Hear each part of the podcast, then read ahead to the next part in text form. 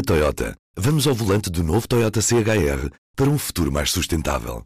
Se esse também é o seu destino, escolha juntar-se a nós. O novo Toyota CHR, para além de híbrido ou híbrido plug-in, incorpora materiais feitos de redes retiradas do mar. Assim, foi pensado para quem escolhe ter um estilo de vida mais ecológico e consciente. Cada escolha conta e escolher o novo Toyota CHR é ir mais além pelo planeta azul. Saiba mais em toyota.pt. Olá, cá estamos no Poder Público, o podcast de política do público.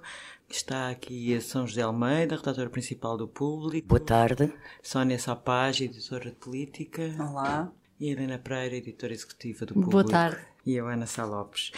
Esta semana vamos eh, discutir eh, toda esta confusão, não sei se se pode chamar confusão, será excesso da minha parte, que aconteceu na nova ronda negocial entre sindicatos e professores.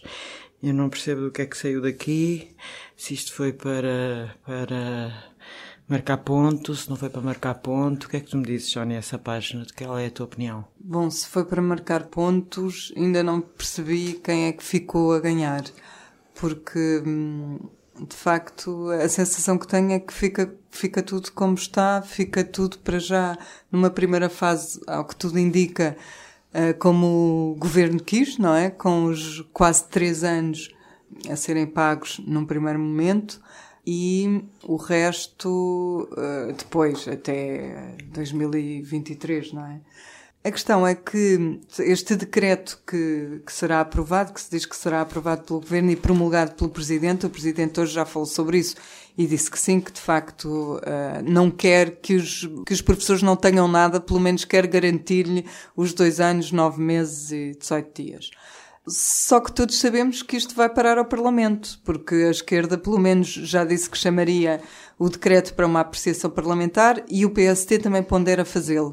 E essa é a grande incógnita. Uma vez no Parlamento, o que é que acontece?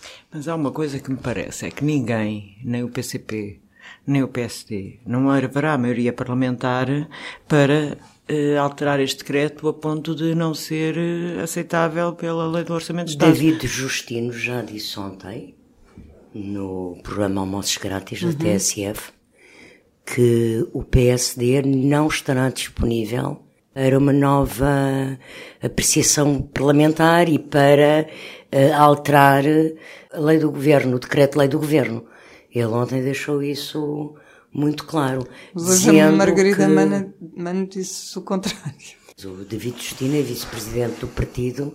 Nesta, nesta situação, vocês não acham que nesta falar, situação o PSD também tem tido uma posição errática e que nós nunca percebemos o que é que eles pensam? O PSD tem procurado uh, insistir de que o PS prometeu uma coisa que não está a cumprir e eu acho que a forma como o PSD está a atuar nisto Uh, é um bocadinho para estar sempre a, a, expor essa contradição, porque quando foi da a apreciação parlamentar, eles estão ao lado do Bloco e do PC quando dizem os professores têm razão, eles uh, foram-lhe retirar tempo que tem que contar, mas depois quando vamos tentar perceber efetivamente como é que querem que isso seja feito, o PC e o Bloco são claros e dizem vamos contar os nove anos, e o PSD diz, ah, pode ser como na Madeira, onde uma parte foi contada, demoram, demorou muitos anos a, a, a receberem os nove anos, ou, ou, podemos pensar numa forma de aposentação mais antecipada para aqueles professores que estão perto da idade da reforma.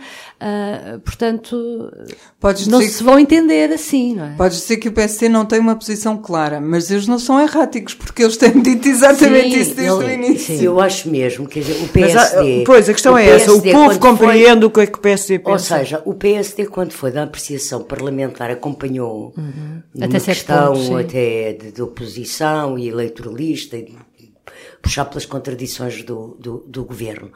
Mas o que é facto é que logo nessa apreciação parlamentar, enquanto o PS, o, o PCP e o Bloco nas propostas que fizeram, o primeiro ponto era igual em todos, não é? Que é preciso haver uhum. negociações.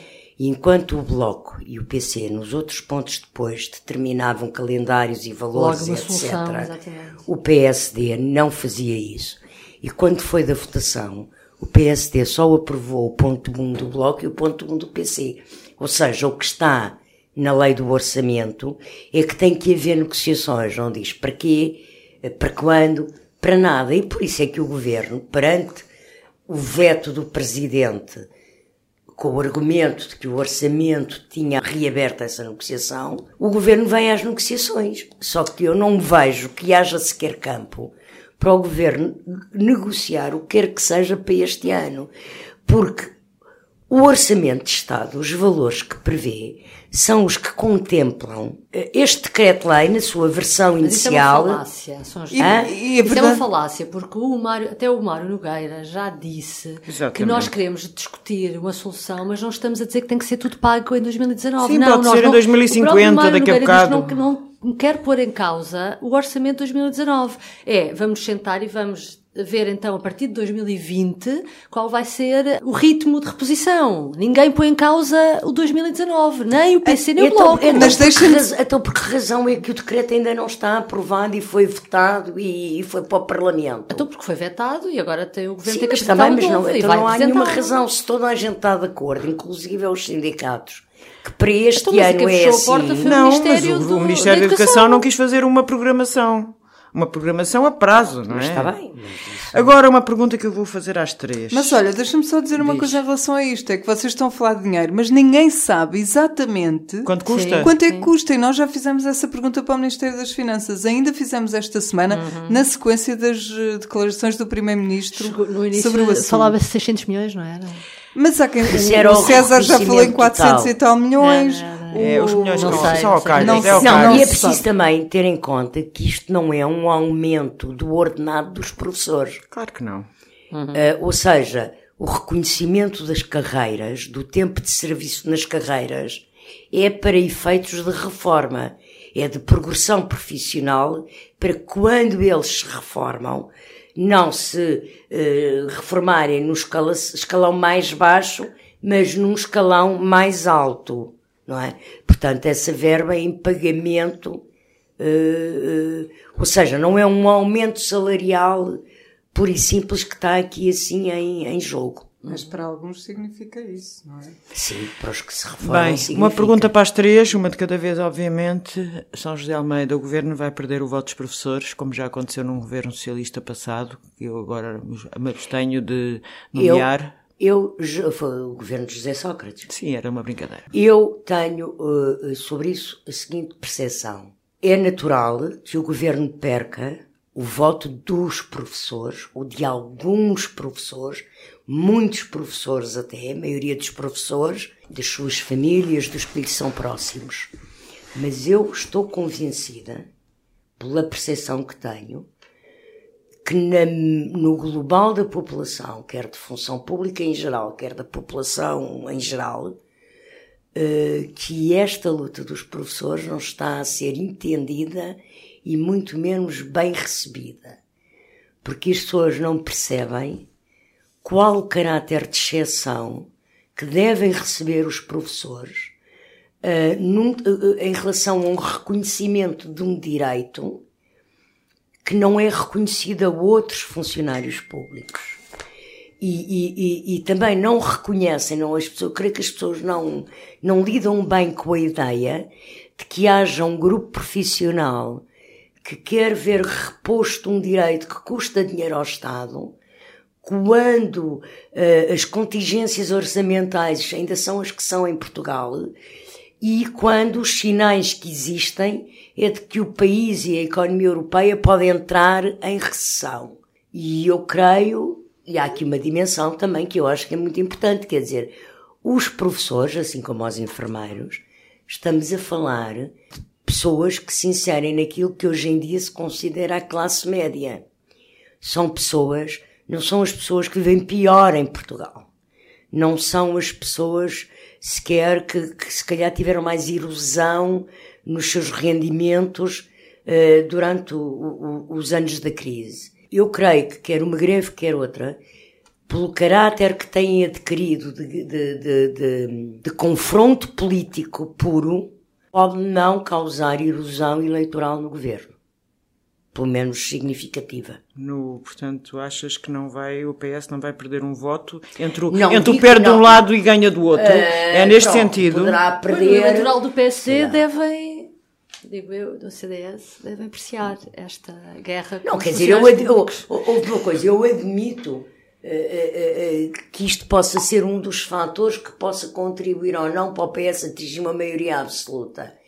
Mas não acho que seja nem esta greve, nem a dos enfermeiros, nem estes pré-anúncios de greve, vamos ver se fazem ou se não fazem, quer a greve dos enfermeiros, quer as greves anteriores dos professores, esta luta sindical, não vejo que seja uh, sentida pela população em geral como uma coisa que não ponha em causa o bem comum. Tens a mesma percepção, uh, Sónia?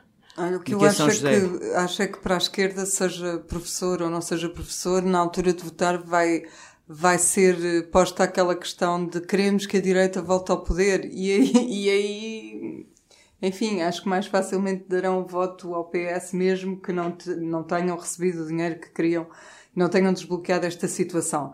Mas acho, acho que mesmo assim vai perder muitos votos entre os professores do PS. Tu mas achas que a maioria afeta... dos professores sim. Mas, mas isto é não... é assim, nós hoje já estamos, já, enfim, já tivemos várias evoluções, já pensámos que a maioria absoluta estava ao pé da mão.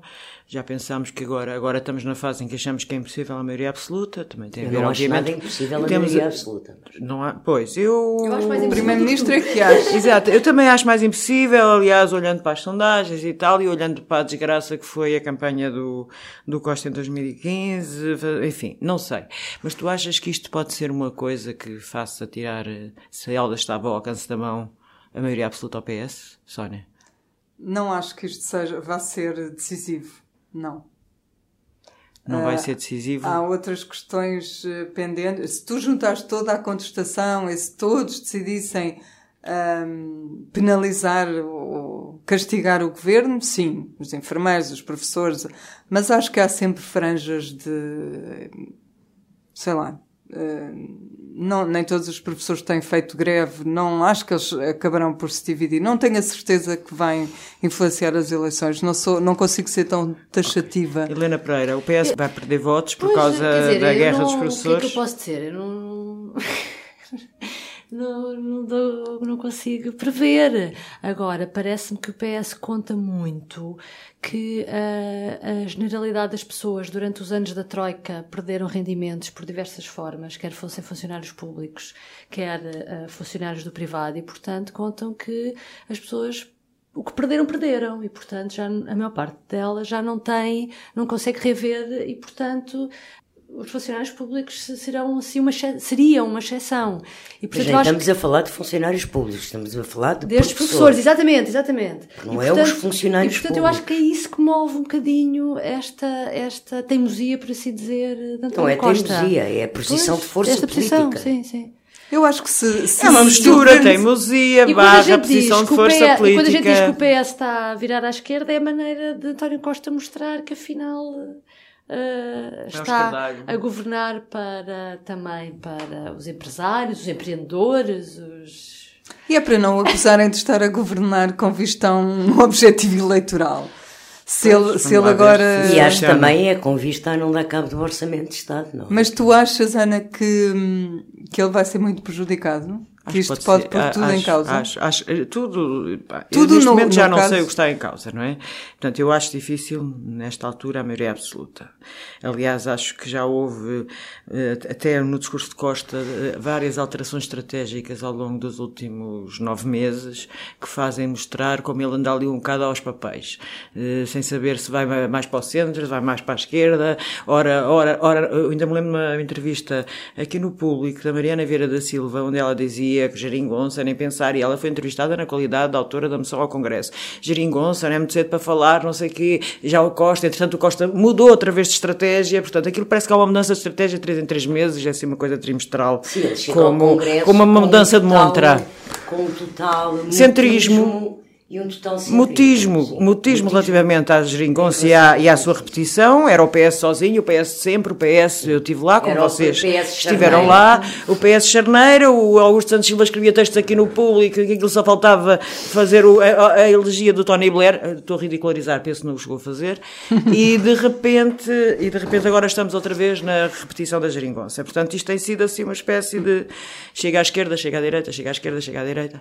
É um bocadinho, pronto, ok. Mas nada, mas eu... nada de novo. O que é que eu estava a dizer eu tinha, agora? eu tinha uma pergunta relacionada com isso. Que é, achas, por exemplo, ou achas, acham, na verdade, por, que seria mais prejudicial para o PS, que está no governo, esta profusão de partidos à direita, não será isso que vai tornar mais difícil a maioria absoluta em vez dos professores ou da contestação? Eu o facto acho... da direita se estar a distribuir entre Aliança, CDS, PSD, Chega, portanto, está a tentar captar votos de Eu franjas até da abstenção que podiam ser muito úteis ao PS, à esquerda, para ganhar as eleições. Eu, por exemplo, acho que isso seria mais assustador se eu estivesse a concorrer pelo PS ou por qualquer outro partido às é, eleições. Eu acho que isso é importante. Porque, porque não sabemos quantos votos estes novos partidos vão buscar e que eleitor descontente vai votar desta vez.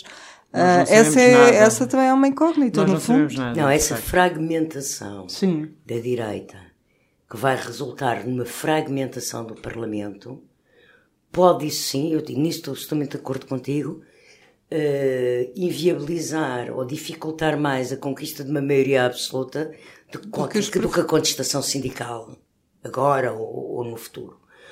Uh, uh, e penso, por outro lado, que essa transformação da direita e essa fragmentação da direita pode, por outro lado, levar uh, uh, a António Costa e ao PS, com maioria relativa, uma outro, um outro cenário e, e, e, outros cenários de negociações num futuro governo.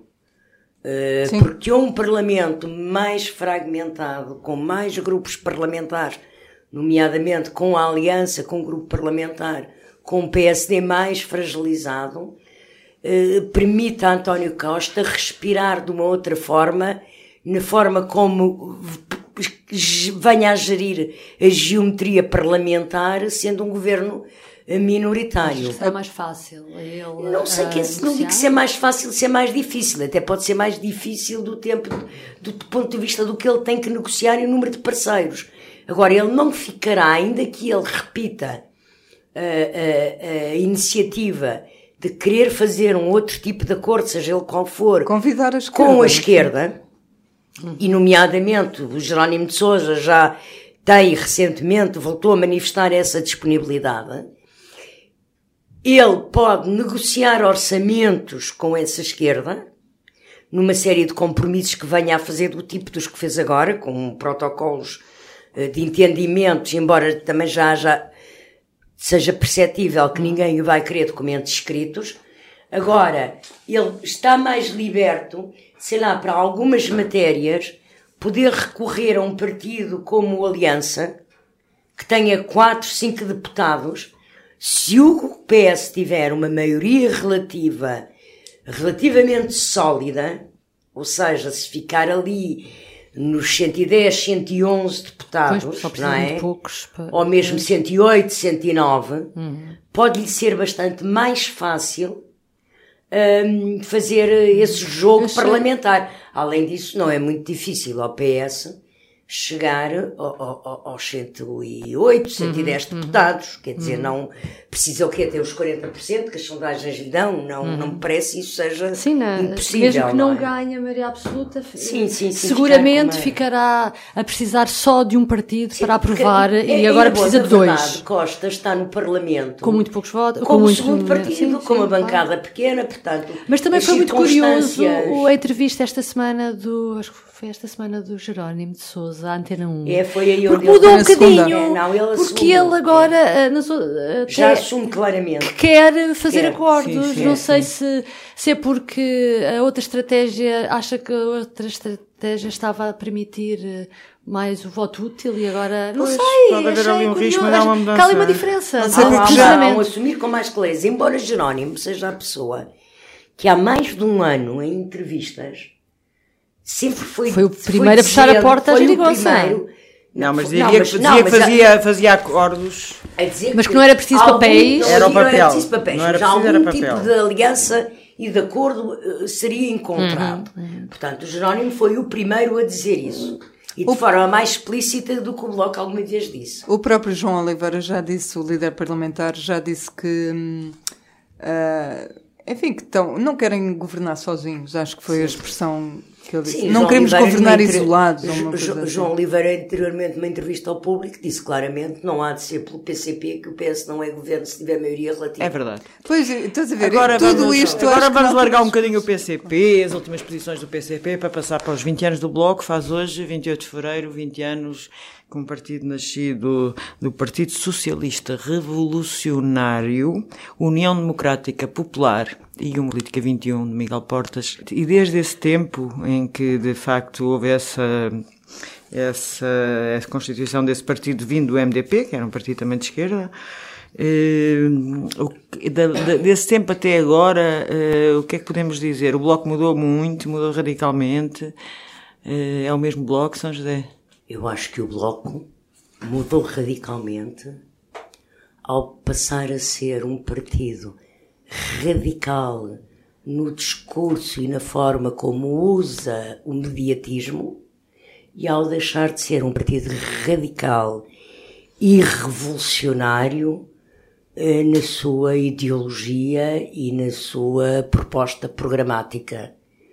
É um partido muito mais preocupado com influenciar e exercer o poder, um partido muito menos preocupado em defender causas vanguardistas, no sentido vanguardista, revolucionário da esquerda e da extrema esquerda clássica. E, e, portanto, é um partido que sofreu uma grande transformação, até nos próprios textos doutrinários, há cerca de, não sei se de uma década menos, mas uh, talvez, mas o, o Bloco uh, deixou, por exemplo, no seu programa, deixou cair a palavra revolução, e não foi agora nestas últimas convenções, já foi há um tempo, não é?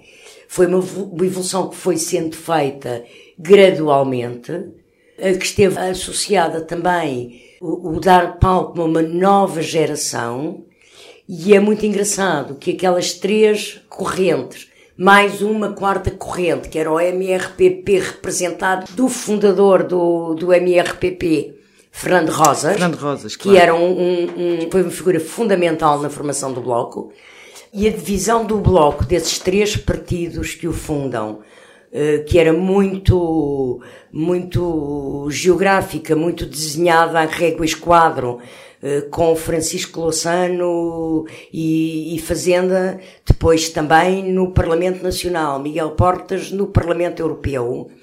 Uh, e, e, tudo o que era gerido, a própria sucessão, a própria uh, direção de Catarina Martins, quando Catarina Martins vai para a coordenadora com João Semedo, junta a corrente LCI e UDP com João Semedo, que, que, que era do Política 21, de repente é muito engraçado porque o Bloco continua a ser um partido eh, plural, como era na sua origem, com várias tendências internas e várias sensibilidades, consubstanciadas já num outro tipo de organizações que fragmenta estes três partidos iniciais, não é? Por exemplo, esta via esquerda junta pessoas que vêm tradicionalmente da UDP, com outras pessoas que nada têm a ver com o DP, que nada têm a ver com o LCI, que nada têm a ver com dissidências do PCP, que é gente muito mais nova, que vem dos movimentos sociais, de facto.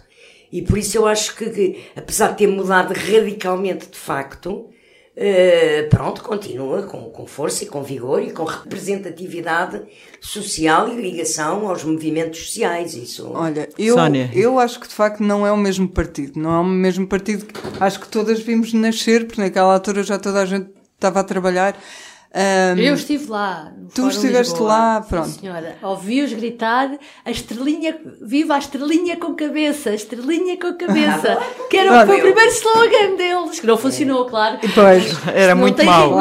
Era muito mau, era muito mau. Estrela, cabeça da estrela, isto e, era e estiveste lá e escreveste muito na altura, entrevistaste e todos, todas líamos e nunca, nunca se lhes ouviu dizer que queriam ser poderes.